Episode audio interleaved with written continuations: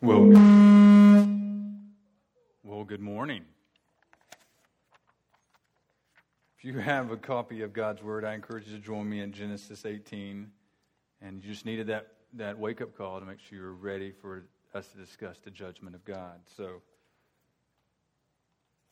Genesis 18, we're going to pick up where we left off last week as we're just studying verse by verse through the book of beginnings, the book of Genesis, and we're going to be in Genesis 18, beginning in verse 16, and we're going to go to the end of chapter 19. That would be chapter 19, verse 38.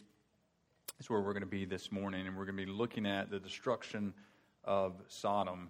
Uh, and not just simply that one city, there were a variety of cities, uh, Sodom and Gomorrah, and, and even other cities that may have been in that subsequent region. Uh, but ultimately, our discussion is going to be as it relates to Abraham, and Abraham as he correlates with his nephew Lot as the story has been unfolding for us. And so uh, that's where we want to be. If you have a bulletin that was placed in your hands, you should see notes there uh, for Genesis 18, 16 through Genesis 19, 38 to be able to help us walk through that. As my youngest daughter communicates that uh, ultimately when there's more notes, that's a shorter sermon. And uh, my son, uh, we were discussing that this morning, and he said, No, I just think we're busier uh, writing notes as we go along. I don't think the sermons are any shorter. So, either way, we'll find out today are the sermons any shorter when there's longer. But I will say, my youngest daughter's always concerned when there's like four blanks, and she's like, We're going to be there forever with four blanks. So, nonetheless, we're going to dive into our study this morning. Genesis chapter 18, beginning in verse 16 through 1938 uh, is where we're going to be. And I'm not going to read that in its entirety up front since it's such a large passage. As we've been trying to navigate through this study, uh, we have been the last few weeks tackling larger portions of Scripture to make sure we keep it in context and not to get lost as many times pastors do to make it very man centered. And it's about how can you be Abraham or how can you be David and destroy the giants in your own life or how can you be like the Israelites and march around cities seven times and destroy the strongholds that are there. That's, those aren't prescriptions necessarily for us to follow, but simply descriptions of how God's interacted with people. And so we want to be careful, we want to be cautious. Ultimately, we're looking at Scripture for the main character, and the main character isn't, uh, in the biblical accounts, man. The main character is God, and we want to make sure that He is the one who is on display. And it shouldn't be any different this morning. Remember once again our context. Why is the book of beginnings written, and why is it? Uh, it's for our instructions for the glory of God, clearly. But at that present time, it was written to the children of Israel, and this was at least 470 years uh, later, 430 years later. Um, and then many of these, these scriptures have been given, as we studied just a couple weeks ago, when God had given the instructions to Abraham uh, that now they had been in Egypt for uh, that four generations, and now they've been freed through Moses, uh, by God through Moses, by the signs that was granted to Moses and the miracles that accompanied that, and the, the variety of signs that were accomplished uh, by God's hand uh, against the, the Egyptians. And so they're about to embark upon moving into the promised land, upon which they will be the one, the very instrument, the very sword of God's judgment against an entire people. And so, as a result of that, here's a people who have been oppressed, people who have been uh, enslaved, and now they're going to go wipe out entire nations in a land that had been promised to them. In spite of the fact they wanted to be free, and despite the fact uh, that would, that's a good thing to be freed, to be able to be given these instructions might be very difficult to swallow. And so, as God's re- revealing himself to Moses, granting instruction to the children of Israel that came from Abraham God's now going back and sharing from the very beginning that I am the God who created everything. I'm the God who created all of mankind. I created them with accountability for a purpose, uh, to bring me glory, to extend this glory to the nations. And man sinned against me, so it begins to help you to see where sin comes from. We begin to see how the, then there, from there was a variety of languages and nations at the Tower of Babel.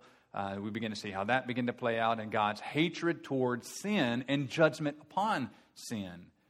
And so, as you begin to see, as they're going to interact with a variety of nations, we understand now where the Canaanite people come from, why they will be judged, why God was going to judge them, why the Amorites, if you will, were, their time had not come where God was ready to judge them, but it's about to be that time through the very hands of this people, which are God's people. And so you're going to even see now two more peoples that are going to be mentioned that will be excluded from the assembly. And so this is helping them uh, to understand the timeline, the chronology that's got them to the place where now they're about to embark upon, uh, and it will be through the direction leadership of Joshua, as we know, uh, to be able to, to take and inhabit the land. And so it's helpful for us to see that. And it was clearly even helpful for them because they're the ones who had to, by faith, trust the Lord in this endeavor. And so, as we see that, this is exactly why we want to begin to see these passages. And so, this morning, in line with that as well, we're going to begin to see the holy character and nature of God, that He is distinct and different from us. And as a result of that, He has every right to judge His people however He chooses to. We saw that He'd already judged the entire world by a global flood and destroyed everyone but eight people. And now you're going to see again, He's going to destroy cities and is only going to allow four people to survive those uh, that judgment. And so, once again, it's helping to establish the very character and nature of God and God's judgment against sin, upon which they're going to be the fulfillment of that as they move into the promised land to inhabit the land and receive the inheritance that has been given to them. And so, that's why it's important. And this is why, as we were even looking at a passage like this today, well, so what to us? Well, this is why Jesus is so important to us. That ultimately, God still judges sin and God's still going to punish sin. And apart from uh, faith in Christ and the righteousness that Christ has and is, and it being accredited to our account, we too should be judged like the people of Sodom. We too should be judged like the people uh, in, in the uh, uh, uh pre flood era. Uh, era that we would be we would be judged just like they, and so ultimately God is gracious and merciful not to do so. And so it helps us to begin to see that that uh, foreshadowing and that prophecy given in Genesis chapter 3:15 that the seed of the woman would dist- would uh, crush the head of the seed of the serpent uh, that this is materialized and as each portion of the study goes we begin to see more and more and more instruction and guidance to who this individual is. And we of course now looking back um, um, many centuries later we can look back and see clearly that that that Messiah was Jesus and that he was the one who conquered death, hell, and the grave. And so we look to be able to see that. But it still grants us instruction about God's hatred towards sin and ultimately in God's future plan, he is going to destroy this world not by flood and not uh, by sulfur, but ultimately by fire. And ultimately, he is going to have a new heaven and a new earth. And we too are to warn others about God's coming judgment against sin and sinners alike. So that's to help you to be able to tie all this together. So, how do, what are we to learn from our study in Genesis uh, 18 and 19? It was about God's hatred and judgment against sin. And so, in this, we're going to begin to learn about the destruction, at least primarily, of the city of Sodom. So, what do we want to learn? Let's dive into our notes. And as we unpack the notes, we'll walk through and read the text as we go and be able to navigate through this. Context, real quick, what's happened? Well, there's a guy named Abram whose name had been changed to Abraham. He was the line of Shem, the godly line.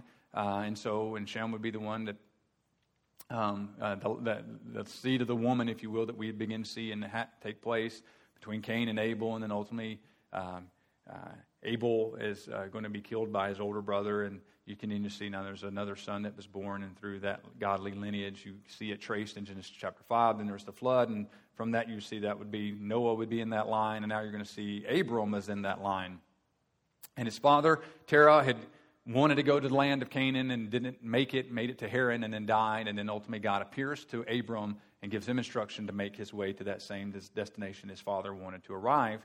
And ultimately, that's where he was going to receive the promise that he was going to be a blessing to all the nations, and through his seed, all the world would be blessed, and there would be kings and there would be nations that would come from him. He would be a great nation. And it just says the stars in the sky could not be numbered, your, your descendants cannot be numbered as the sand or the dust on the, the earth could not be numbered, neither can your descendants be numbered.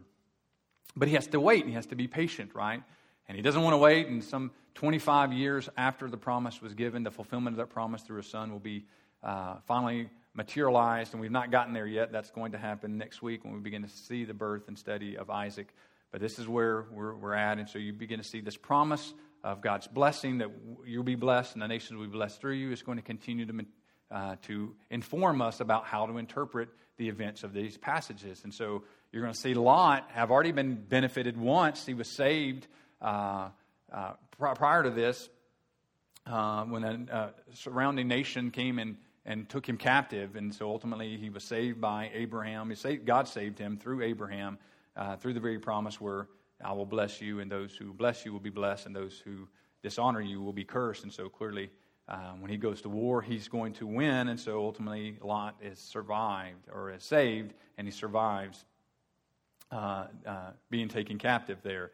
And so ultimately, you're going to continue to see this unfold. And of course, you see Abraham and or Abram this time. His name's not been changed to Abraham yet. So Abram and, and Sarai, his wife, end up trying to put, take matters in their own hand. It had been 13 years since the promise had given no child. And so they uh, take their servant Hagar and, and uh, know one another and have a child. And that's where Ishmael comes into the picture here and will continue to be um, uh, a hand of resistance toward the children of Israel throughout. But then ultimately, since this time, uh, as we continue through our story, God reveals himself to him, uh, consecrates the covenant uh, with him, and then continues to give him instruction. And then at 99, he's given a promise, and this is what happens in the context of chapter 18. Uh, the, the, angel of the Lord, or the Lord shows up, and there was two angels with him, and um, God tells him, "This time next year, you're 99. This time next year, Isaac will be born." And ultimately, your wife's 89, and this time next year, when she's 90, your son will be born, despite the fact that they were both advanced in years and she was past childbearing. And that's where our story uh, ended last week. And so now they're going to leave. They have already been fed and given instruction, and now they're about to depart because God had an agenda. And uh, what is that agenda in your notes? God warns about the coming judgment against sin. This is why they're leaving. So you begin to see in this, God's going to warn about the coming judgment against sin. That's verses 16 through 21. That's why I want to give you a little context of what has happened. So then the men, so these men are uh, communicated men, they're uh, angels and the Lord. So there's two angels and the Lord himself. The men set out from there and they looked down toward Sodom, and Abraham went with them to set them on their way. And the Lord said, Shall I hide from Abraham what I'm about to do, seeing that Abram, Abraham shall surely become a great and mighty nation, and all the nations of the earth shall be blessed in him? For I have chosen him, and that he may command his children and his household after him to keep the way of the Lord by doing righteousness and justice, so that the Lord may bring to Abraham what he has promised him. Then the Lord said, Because the outcry against Sodom and Gomorrah is great, and their sin is very grave. I will go down to see whether they have done altogether according to the outcry that has come to me. And if not, I will know. So, when coming to deliver a message to Abraham, God had other plans, and not just coming to deliver a message, but to change him, to fundamentally change who he is, and uh, his name from Abram to Abraham, from Sarai to Sarah, and ultimately they were going to be a mother and father of great nations and the mother of a multitude. And so, as we are seeing this, God had a plan. And as he's now revealing that plan to Abraham and revealing that plan to Sarah. And as he sees him off, as Abraham was hospitable to them, ministered to them, served them, uh, he wants to then set them on their way to see them out. And, and uh, in doing so, God chooses to reveal some things to him. And with that, one part of that revelation is to warn about the coming judgment. So, what are some things that we need to see that would be helpful to this passage? Number one, once again, God's the main character, right? So not Abraham. God blessed Abraham, right? So once again, reminding of the promise that he had given him back in Genesis chapter 12 and Genesis chapter 15, even in preceding section of this, Genesis chapter 18, you're seeing over and over and over God reminding him of this promise that he was going to have a child, and from this there'll be a land and a lineage that's going to be granted to him a lineage of people that will be God's chosen people, which we know happened, right? Isaac, then Jacob. Jacob, then his name was changed as he wrestled with God to Israel, and that's where the children of Israel come from. And then from Israel or Jacob to Israel, uh, and then ultimately to Joseph. And then Joseph leads us all the way up to where they would be enslaved or ensnared by the Egyptians due to the drought. And that's where then 400 years later, they're now being released. They're under the direction and leadership of Moses. And uh, they're you're seeing the Pentateuch being finished out, being written uh, to give them instruction.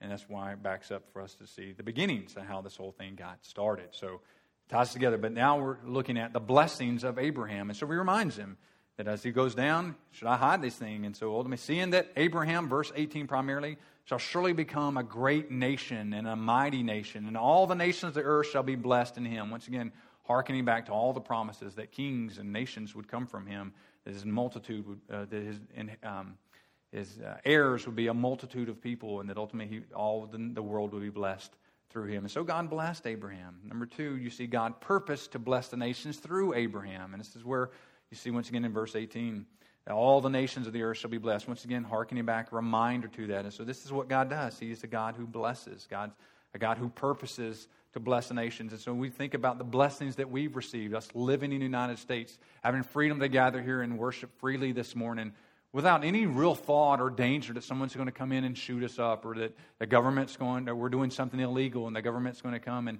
and arrest me for teaching and preaching. Uh, and I'll say, even a message as this one that we're about to. Uh, one day it could be considered hate crimes, and maybe not in too distant future, especially preaching against the destruction of Sodom and why uh, that was a wicked practice.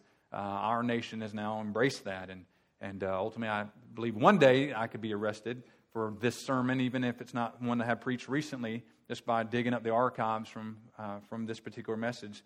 It could be considered hate crimes, but at this particular moment, we're blessed. We don't have to be concerned of that. We don't have to be um, overly anxious about that. And so, as a result of that, we have great blessings. But the intent's not just to be recipients of blessings, but know that God has a purpose in blessing us, that we be a blessing to others. And so, in the same way, gospel centered, we want to take this great and glorious message of the gospel to the nations, that we'd made disciple makers to the nations, to the very ends of the earth. And so, God blessed Abraham, but blessed him with a purpose that he would be a blessing to the nations. Number three, God chose Abraham. What did he choose, choose him to do? God chose Abraham to know and to obey and to reveal Him, to reveal God to others. And this is how He was going to be a blessing, was that He was going to reveal God to other individuals. And so the children of Israel were going to be set apart against the other nations. That they were uh, uh, uh, a government that was based upon not a king, but a government that was based upon a God, the one true living God, uh, the only God. And so the one and only God. And so as a result of this, this is what the intent behind this was. And so God chose Abraham. That's what we see in verse 19. For I've chosen him that he may command his children and his household after him to keep the way of the Lord by doing righteousness and justice, so that the Lord may bring to Abraham what he has promised. Now, let me just share something really, really interesting here. There's many that have a desire to accomplish great feats for God. And I've, we've talked through this, we've walked through this, that God doesn't need us in the sense of that He is incapable or He's incompetent apart from us. He doesn't need us in that way. He chooses to use us for His goodness and His glory, but it's not that we're not indispensable. And so, that's one the main point of the Bible is not the main character is not humanity in that sense. The main character would be God, God Himself, right? And the revelation of the incarnation, a revelation of the Lord, the one true living God, in his son, the Lord Jesus Christ. And so as we look at this, this that Christ is the main point. He's the word that became flesh and dwelt among us. But as we're walking through this, God does, choose us and he does work through us and that he works through generations, right? We've walked through uh, just a chapter of Scripture, 1,600 years, when we were just walking through um, uh, Adam all the way to Noah. And so you begin to think about that, that it's just a brief chapter, and we've covered a large portion of time. You know, he's not picking out every selected person that he interacted with through that entire time. Why? Because the main point's God, and we want to make sure that's the case. But as we think through this, God's purposes that will bless the world, don't miss this, is coming through a, a family. A family. And for you and I, sometimes we have just great aspirations and we want to accomplish things for God, or we may feel like we're not accomplishing very much for God. And the reality is, we, we don't need to overestimate or underestimate what God is doing around us because we don't know. The instructions that we're given, I've chosen him, being Abraham, right? And that's the good and gracious feat of God. He didn't, God didn't, Abraham didn't choose God. God revealed himself to Abraham, and as a result of that, he responds in like manner.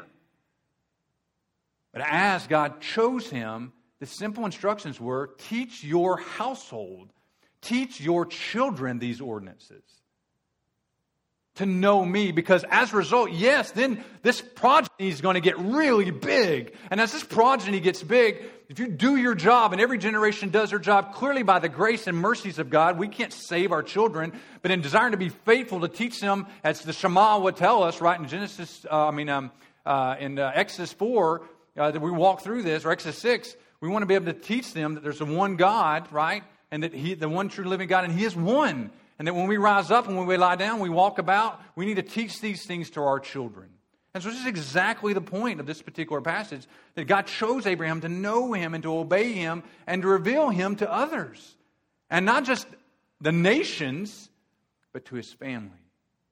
And then from his family, it will go to the nations as well, right? And so it's not to say we're not to be a witness out and about. Not to say that Abraham wasn't to be a witness as he went out about. He was constantly, as he was traveling, interacting. He had already interacted with the Egyptians. He's interacted with a variety of other nations at this particular point. He interacted with Melchizedek. And so he's, he's interacting with people, and all along the way, be faithful to reveal to them what you know, what you know, and as you obey, reveal to others the one true living God. But it's interesting that primary emphasis, primary motive is don't miss your own household. And I don't think that's different for us in the New Testament as we believe and teach the priesthood of believers. But ultimately, God's instructing us not to miss our own households. Yes, have your eyes on the nations. I see too many times a desire to reach the nations uh, and completely, almost in spite of your own family.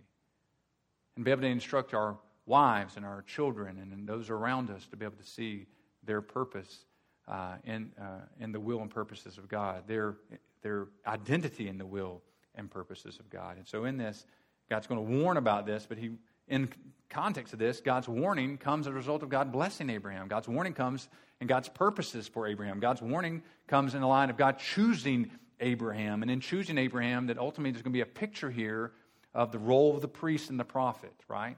To represent people to God and represent God to the people. And exactly what you're going to see uh, unveiled today as it relates to Abraham and the very role that Moses is going to have as he's now leading the children of Israel as he's penning these words under the inspiration of God. Right? So God blesses Abraham. God purposed to bless the nations through Abraham. God chose Abraham to know and obey and reveal him to others. And then finally, God revealed his plan of coming judgment to Abraham. Right? Should I, as we go to verse 17, the Lord said, Shall I hide from Abraham what I'm about to do? Now, you just understand, as we're walking through and teaching this, it's the same thing that God's going to say to Moses.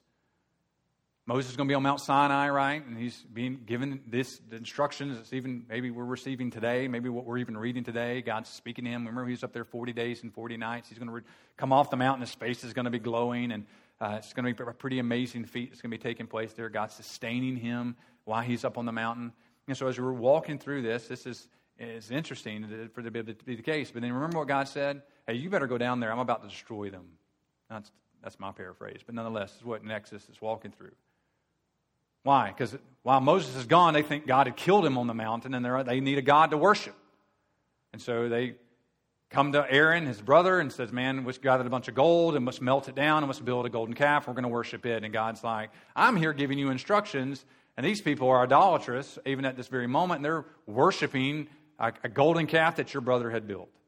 And I'm going to destroy them. Now, in the context of that particular passage, I just communicated to you out of Exodus, and the passage in today, once again, God doesn't need to inform us of what He's going to do.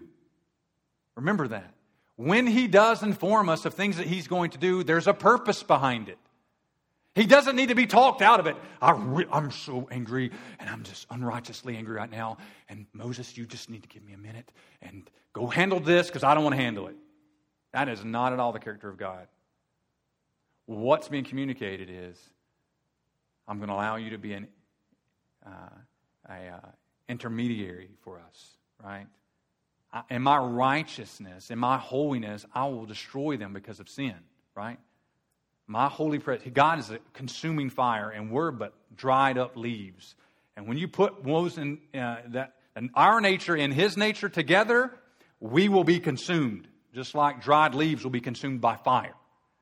And so God says, It's not good for me to be in their presence because I will consume them. So you need to go down on their behalf. And so it's not like God's angry and says, I really need you to fix this because if I go down there, I'm going to blow up and I'm going to destroy everything because I can't control myself. No, he's saying, you need to go down there because if I come down there, I will destroy them. Because it's just to have a hatred for sin.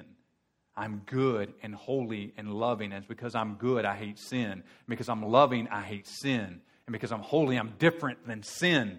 And so You need to, I'm sparing them by sending you. And this is the same thing here. Should I hide it from Abraham? What is this given to do? Giving Abraham a, an opportunity to see the character and nature of God.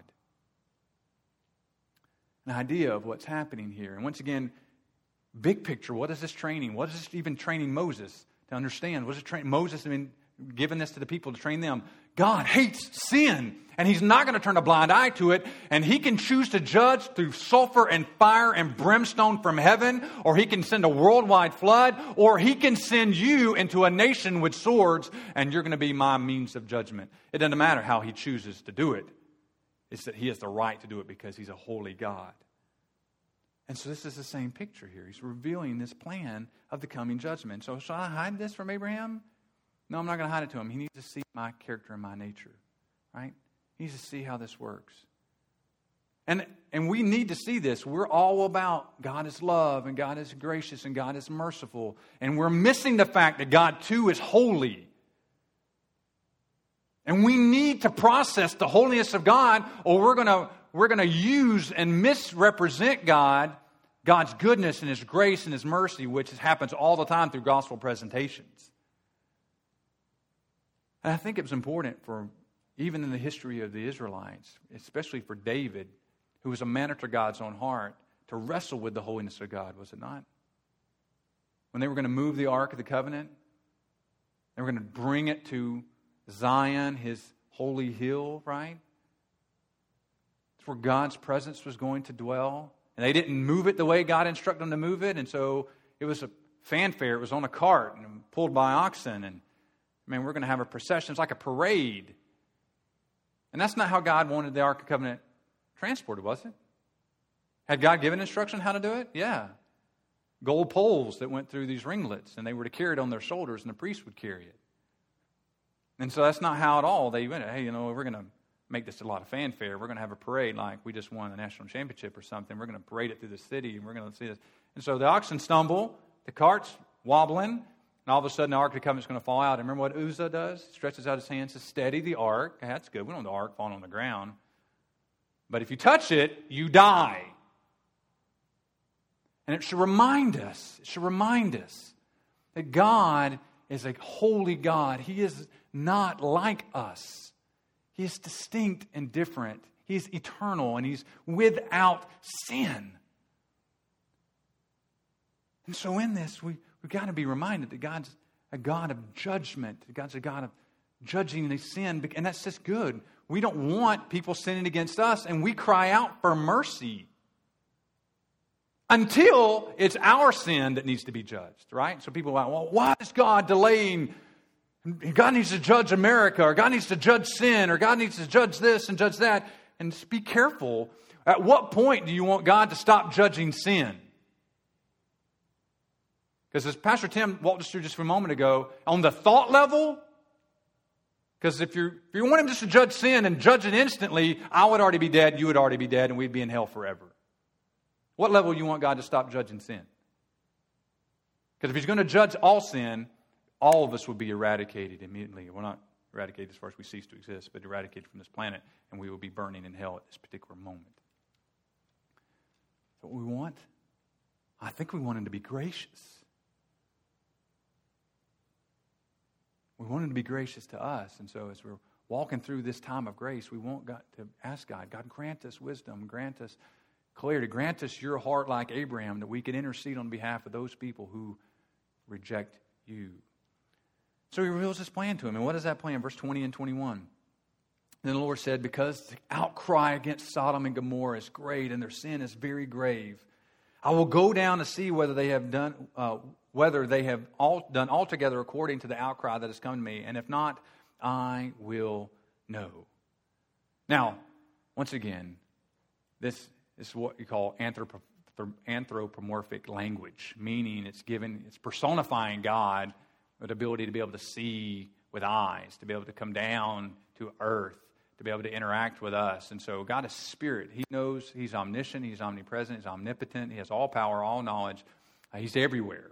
And so he doesn't need to come and do this, but it's for his interaction with Abraham, and it's for the opportunity for us to be able to know when it says that God sees and God hears, and it's not that God has ears like we hear and an ear canal, and that words are vibrating, and we, you know, He chooses to interact with us in ways that we can understand because He created us with limited faculties, right? He created us finite. So He interacts with us on our level. But He doesn't need to come down to check out to see if it's legit or real.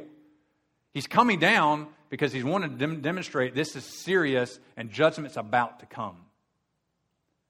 And so I'm coming to make sure I verify it on your terms, right? Giving witnesses to this. Why I sends two angels right? Because in the law, what are you going to have? On the basis of two or three witnesses, the things are going to happen. And that's for capital punishment. Well, he's about to bring capital punishment to cities.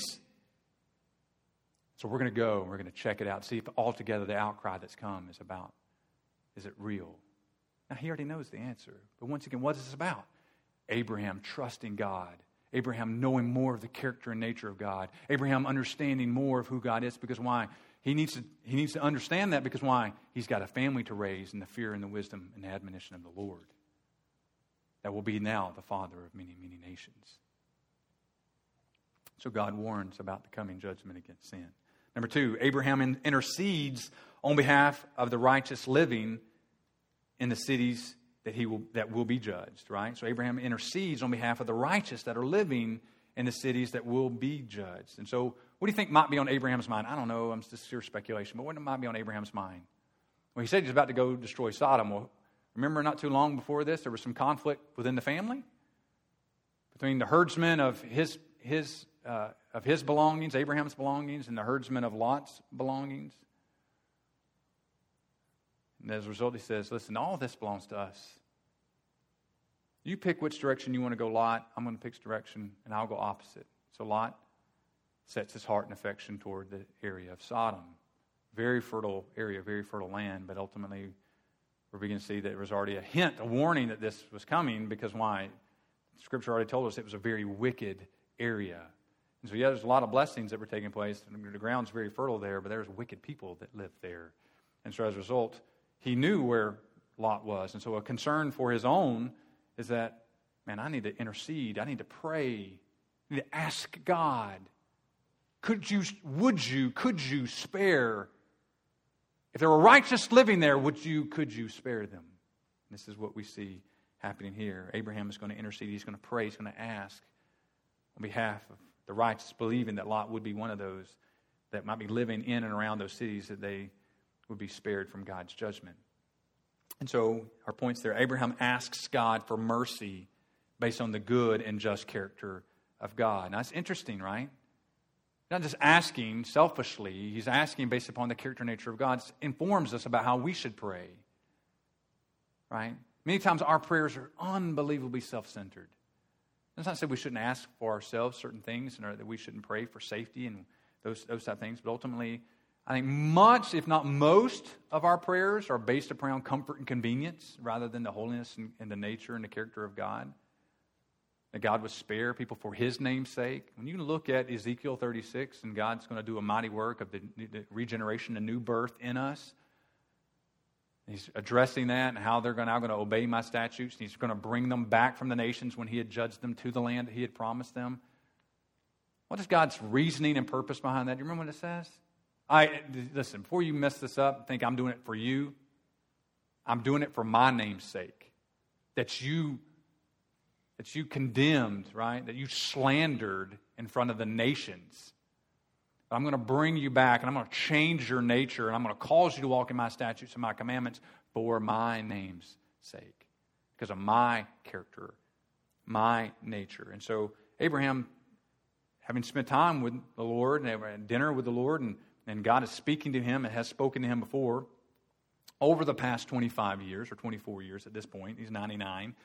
And now he's, he's understanding more and more about the nature and character of God, and however many times they have had interaction.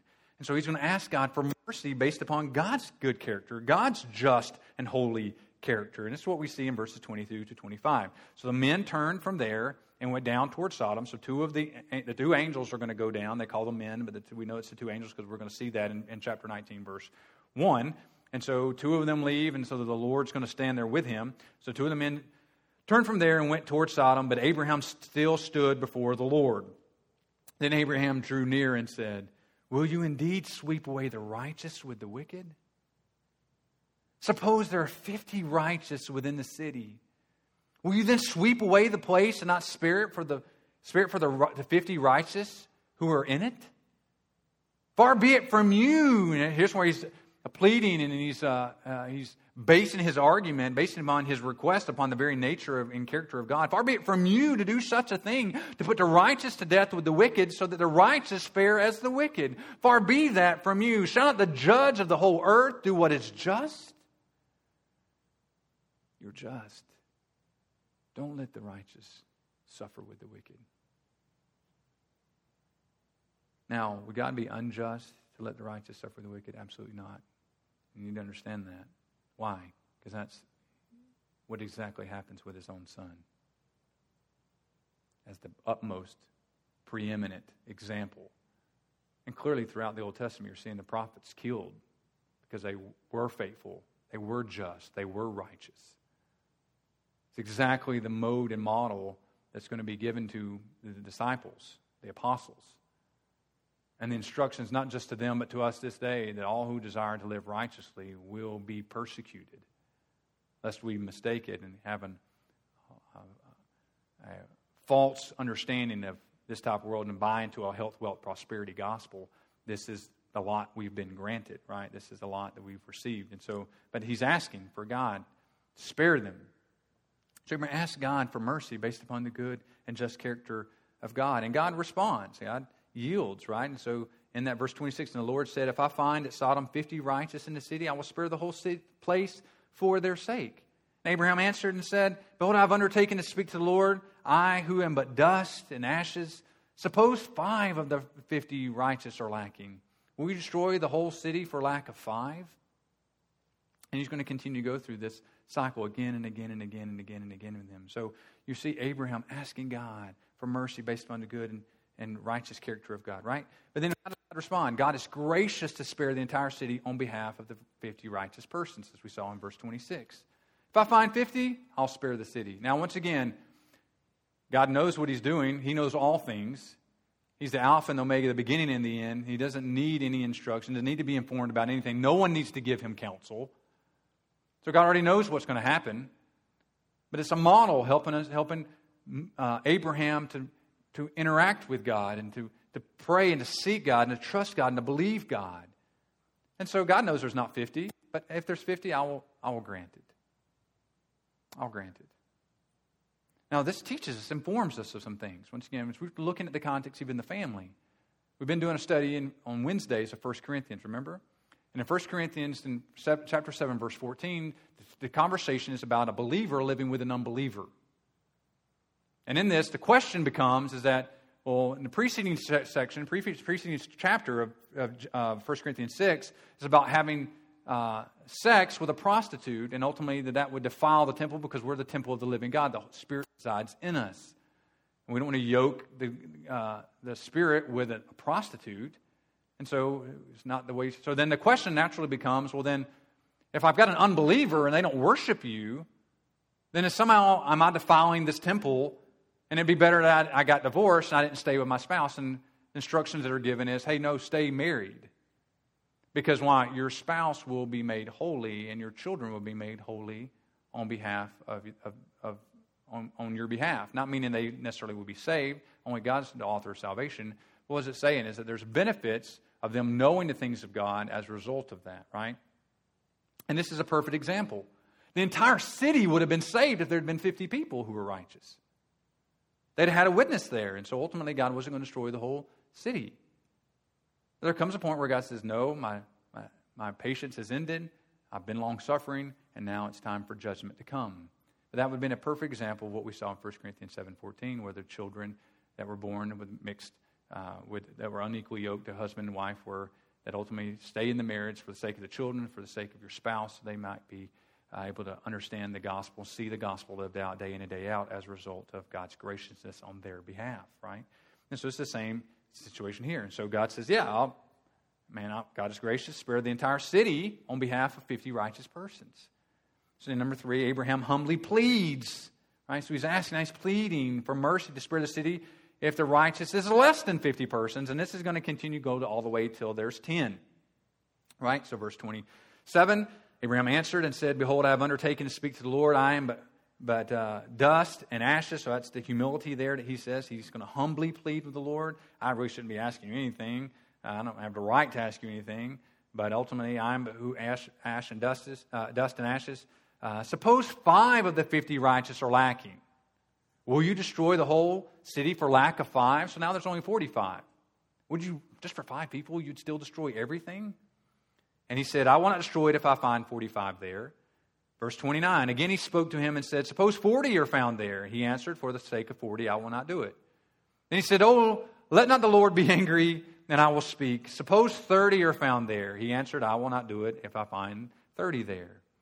He said, Behold, I have undertaken to speak to the Lord. Suppose 20 are found there. He, God answered, For the sake of 20, I will not destroy it. Then he said, Oh, let not the Lord be angry, and I will speak again, but thus but this once.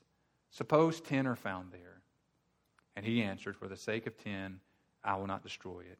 And the Lord went his way when he had finished speaking to Abraham, and Abraham returned to his place. So Abraham's now pleading, right?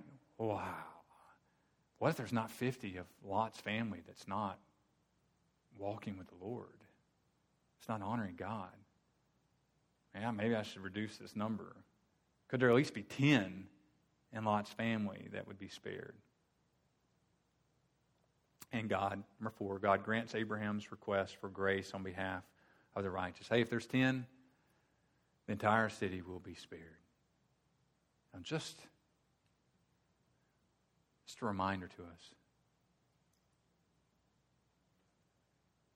The question that came to my mind when I was reading this, studying this, I know the, I know the passage, you know the passage, but we need to put this in present day understanding. The disciples came to Jesus at one point and said, Lord, are few being saved? Just a few being saved? And he answered yes.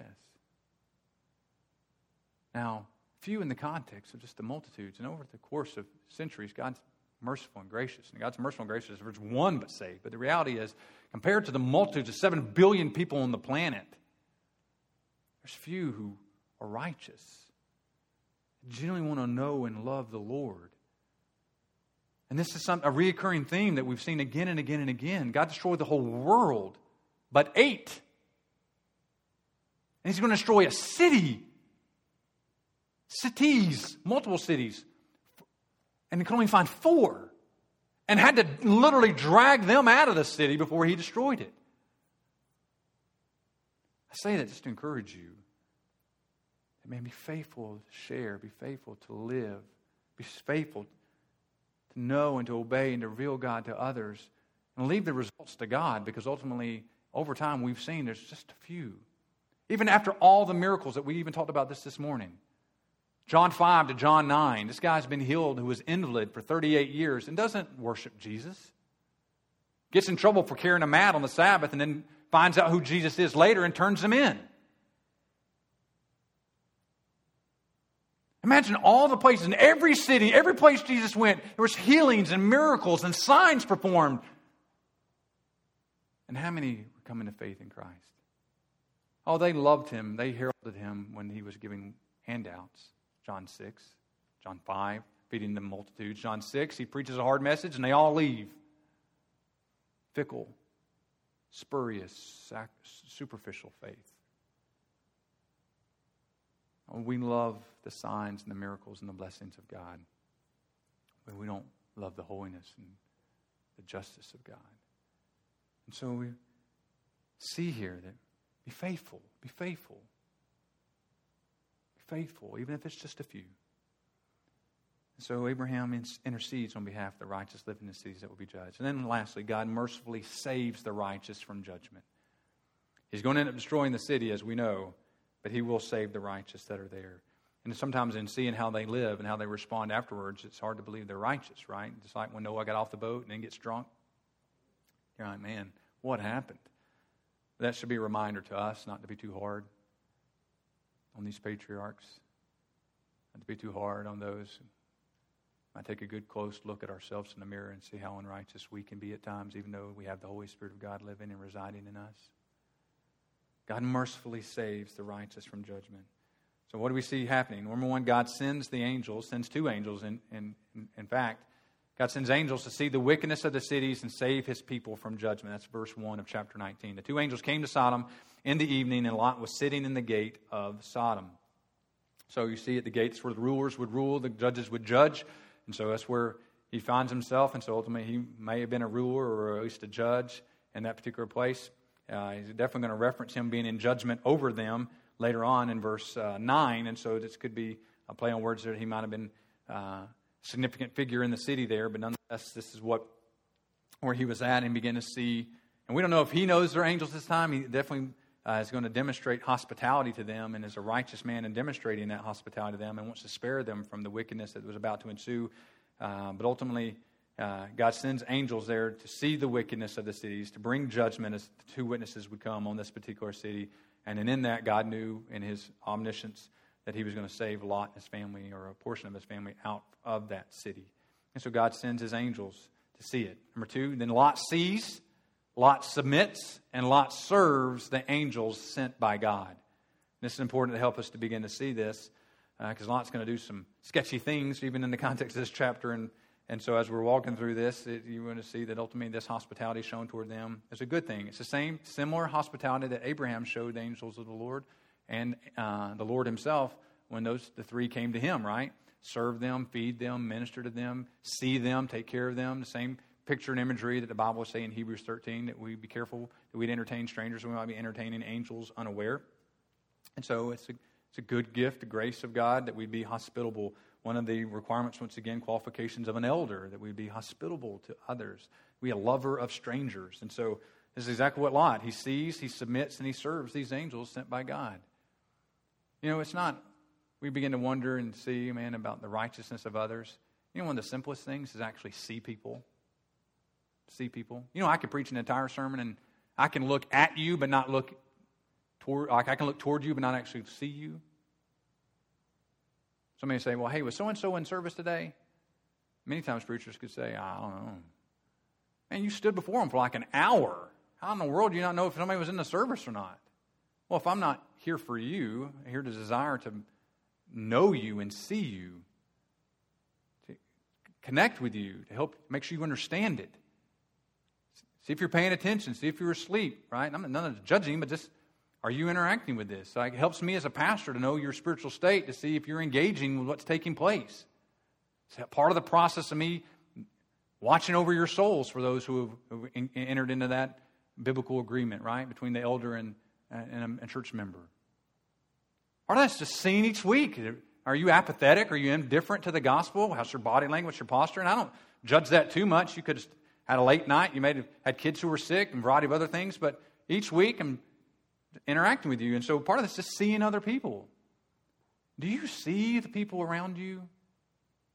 And when you come to the gathering, are you seeing the people that's around you? we really look at them? Yeah, we give at our members' meeting the one another commands and encourage you to be foster that. Give the church directory with pictures and everybody knows one another and try to foster that. But I can't make you see people. I can't make you see the lost around you. I can't make you see the saved around you. I can't make you see the needs that are around you. And it's interesting as we look at Lot that the moment these individuals came into the city at night, he saw them. And he knew the type of city it was. And he's going to urge them don't, don't sleep out here tonight. You need to come with me and you need to come to my household. Look what he says. One, verses 1 through 3. When Lot saw them, he rose to meet them and bowed himself with his face to the earth and said, My lords, please turn aside to your servant's house and spend the night and wash your feet. Then you may rise up early and go on your way. You don't need to be hanging out here. This is a pretty wicked place. Which begs the question Lot, what in the world are you doing living there? You had pitched your tent there toward it. Now you're in it. And I'm, you're about to be warned it's going to get judged, and he's not ready to leave it. You need to rise up early and go on your way. And they said, No, we will spend the night in the town square. We're going to test your, we're going to test you. How much do you really love us? Now we're going to spend a night here in the town square. But those angels, hey, they'd be okay. We read the Bible. One angel killed 180,000 people in one night. I think they're okay. I don't think they have any problems whatsoever, right, with the people of Sodom. They're about to make them go blind in just an instant, right? Uh, but ultimately, it's testing hospitality of Lot. Now, we'll just spend a night in the town square. But he pressed them strongly, so they turned aside to him and entered his house. And he made them a feast and baked unleavened bread, and they ate. But before they lay down, the men of the city, the men of Sodom, both young and old, all the people, to the last man, surrounded the house. Now, that's where you're going to see our third point. The wickedness of that city and surrounding region is vast and without restraint. The wickedness is vast and without restraint.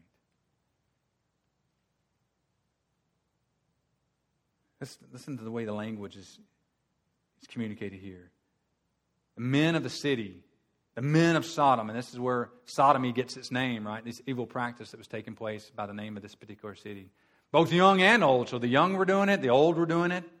All the people, to the last man. The depravity of this city had reached completion. It was a wicked place. They all needed to go. God's judgment. God's patience has reached its end, and God's judgment was present. And so you see this wickedness, and they, they called to Lot, verse 5. Where are the men who came to you by, came to you tonight? Bring them out to us that we may know them. That's the, the word that's used about a husband knowing his wife. We may have sexual relations with them. Lot went to the door, went out to the door, uh, went out to the entrance Uh, to meet, went out to the men. I'll get it right here in a minute. At the entrance, shut the door after him. So now he's out with the people and he's got the door shut behind him. Going out and confront the people. And said, I beg you, my brothers, do not act so wickedly.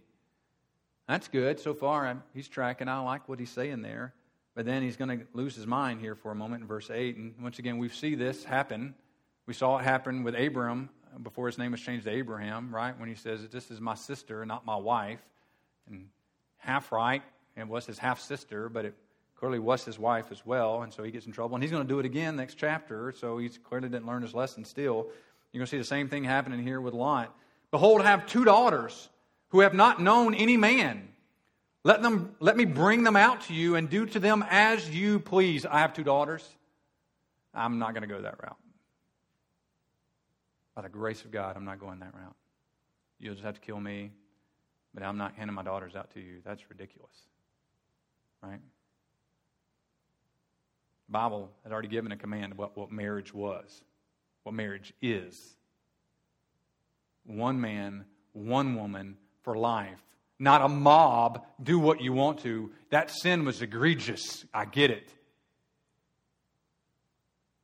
But man, don't lose your mind. Don't be foolish. Two daughters. Do with them as you please. Only do nothing to these men, for they have come under the shelter of my roof.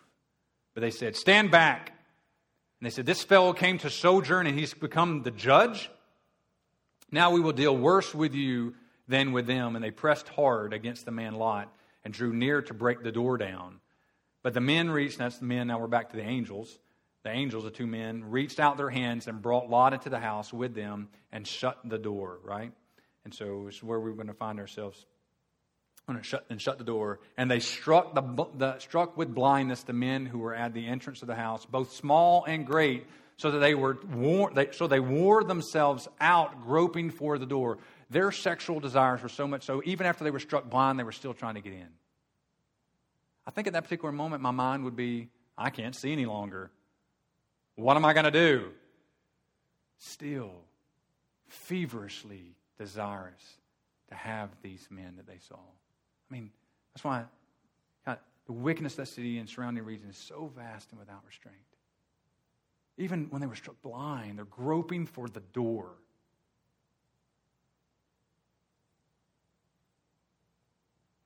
Number four, God saves Lot and a portion of his family from the coming judgment against sin. 12 through 29. Then the men said to Lot, Have you anyone else here, sons in law, sons, daughters, or anyone you have in the city? Bring them out of the place. For we're about to destroy this place because the outcry against its people has become great before the Lord, and the Lord has sent us to destroy it. So Lot went out and said to his sons in law, uh, who were to marry his daughters, Get up, get out of this place. The Lord is about to destroy the city.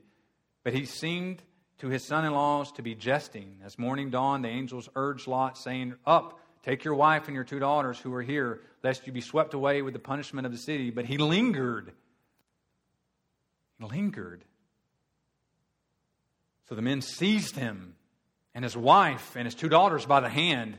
And the Lord being merciful to him, and they brought, uh, the Lord being merciful to him, and they brought him out and set him outside the city. And as they brought them out, one said, Escape for your life. Do not look back or step anywhere in the valley. Escape to the hills, lest you be swept away. What were the instructions from the angel of the Lord? Escape for your life. Do not look back. Stop anywhere in the valley. Escape to the hills, lest you be swept away. And Lot said to them, Oh, no, my lords. Behold, your servant has found favor in your sight, and you have shown me great kindness in saving my life. But I cannot escape to the hills, lest disaster overtake me and I die. Behold, this city is near enough to flee to, and it is a little one. Let me escape there. It is not a, is it not a little one? And my life will be saved. He said to him, Behold, I grant you this favor also, that I will not overthrow the city of which you have spoken. Escape there quickly, for I can do nothing until you arrive there. Therefore, the name of the city was called Zoar, which means little. Right? So he kept saying, It's a little city, little city, let me go there, let me go there. And so encourages him to escape, right? How interesting is that? The city's defiled, the city's wicked, and yet no hurry to get out of the city. Now, once again, where his livelihood was, potentially where his house was that he may have lived in for some time now. I don't know. He may, if he was a sojourner there, I don't comment about your sojourner now, you're a judge over us. Was that immediate? Was that has that been that you're just new to us? You're still new. You've been here a while, but you're not a long you're not just in your hometown what I don't know what all that might have meant, but nonetheless, it's he's lingering there. He's hindering, being hindered from wanting to leave there. So we don't know. We don't know why that's the case, but he's had some of Sodom moved into Lot when Lot moved into Sodom. The reality is, it may that may have been the case, and so the angels are going to spare Lot and spare the city until he could get outside of the of the danger zone, if you will, the the site where uh, ground zero where this is about to go down. Verse 23 The sun had risen on the earth when Lot came to Zoar, and then the Lord rained on Sodom and Gomorrah sulfur and fire from the, the Lord out of heaven, and he overthrew those cities. And so there's multiple cities there, at least Sodom and Gomorrah, maybe more, and all the valley and all the inhabitants of the cities and what grew on the ground. But Lot's, Lot's wife behind him looked back, and she became a pillar of salt why did she become a pillar of salt? Disobeyed. Right? Her heart was really still there. She disobeyed the Lord. Something similar said to those who were going to follow Jesus. Remember that? Jesus interacting with people. Says, Come follow me. Instructs three people to follow him. Actually, instructs two people to follow him. One volunteered that he would follow him and then didn't. And he says, One who looks back is on the plow is not fit for the kingdom. Right? Singular allegiance to the things of God. Singular allegiance to the things of God. So her heart was divided. She still wanted to be with the world, and a wicked world at, that. And she turned to salt. And Abraham went early in the morning to the place where he had. So now we're shifting back to Abraham. There Lot, and those guys are getting out. They made it to Zoar. His wife didn't make it. And now we're back to Abraham, verse 27. And Abraham went early in the morning to the place where he had stood before the Lord.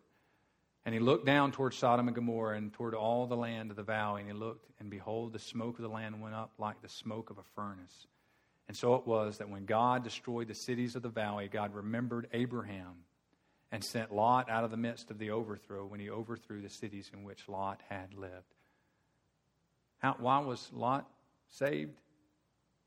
Well, it was a sovereign plan of God, first and foremost. But it's because of Abraham, and the promise God made to Abraham. Second time, a Lot's been saved because of who he knew, right? Saved by the gracious hand of God through his intermediary, right? The graciousness in the hand of God. Now, was Lot righteous? Yes, he demonstrated righteousness, sparing the angels, serving the angels, hospitality, so on and so forth. And Second Peter lists him as righteous, even in the midst of this wicked city. But ultimately, here he's spared because God remembered Abraham and the covenant he made with Abraham. You know the reason why we're spared? There's a greater Abraham that came. And God looks at him and remembers us, those who are in Christ, right? So, beautiful picture there, foreshadowing, foreshadowing of the, the true intercessor, the true intermediary on our behalf, it's the Lord Jesus Christ.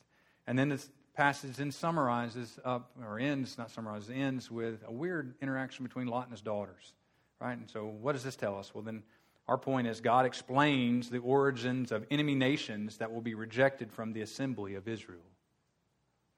God explains the origins of enemy nations that will be rejected from the assembly of Israel. There's going to be enemies that Israel is going to fight and have interactions with, and are going to be resistant to them from this day forth. And so he's given them a little bit of history behind it, just like the curse of Canaan through the line of Ham.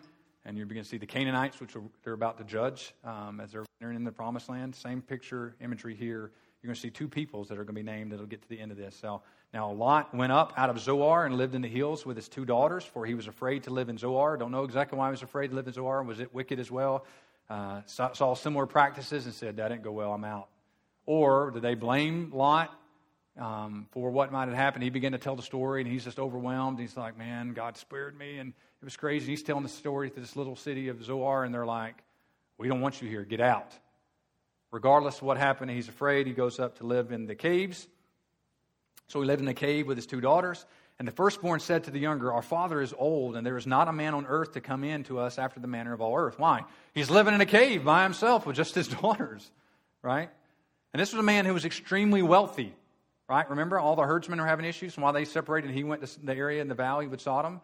So now he doesn't have anything except for his two daughters. And so now they're living up in a cave by themselves, afraid of the people who lived in Zoar, for whatever reason being. And so now the daughters are saying, Man, there's not a guy for us to marry. Come, let us make our father drink wine, and we will lie with him, that he may preserve offspring for our, that we may preserve offspring from our father.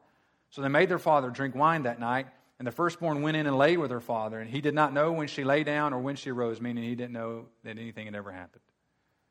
The next day, the firstborn said to the younger, Behold, I lay last night with my father. Let us make him drink wine tonight also. Then you go in and lie with him, that we may preserve offspring from our father. So they made their father drink wine that night also. And the younger arose and lay with him, and he did not know when she lay down or when she arose. Thus both the daughters of Lot became pregnant by their father. The first bore a son and called his name Moab. He is the father of the Moabites to this day. And the younger also bore a son and called his name Ben Ami and he is the father of the Ammonites to this day. So the issue here, the instruction here is that while the children of Israel that's been this is being given to, this book of Origins being written to, uh, are going to need help from the the uh, Ammonites and the Moabites, and they're not going to help them, right? And then Balaam's going to come. It's going to be through this as well. The Balaam's going to attempt to curse them, and God won't allow him to. He's going to be paid to be able to do so, and that's going to be at the hands of the Moabites and the Ammonites as well. And so they're going to be forbidden to be. Uh, they're going to be enemies of Israel, and they're going to be forbidden to be able to enter the assembly when the Israelites assemble to worship God. And we see this in Deuteronomy chapter 23, verses 3 through 6.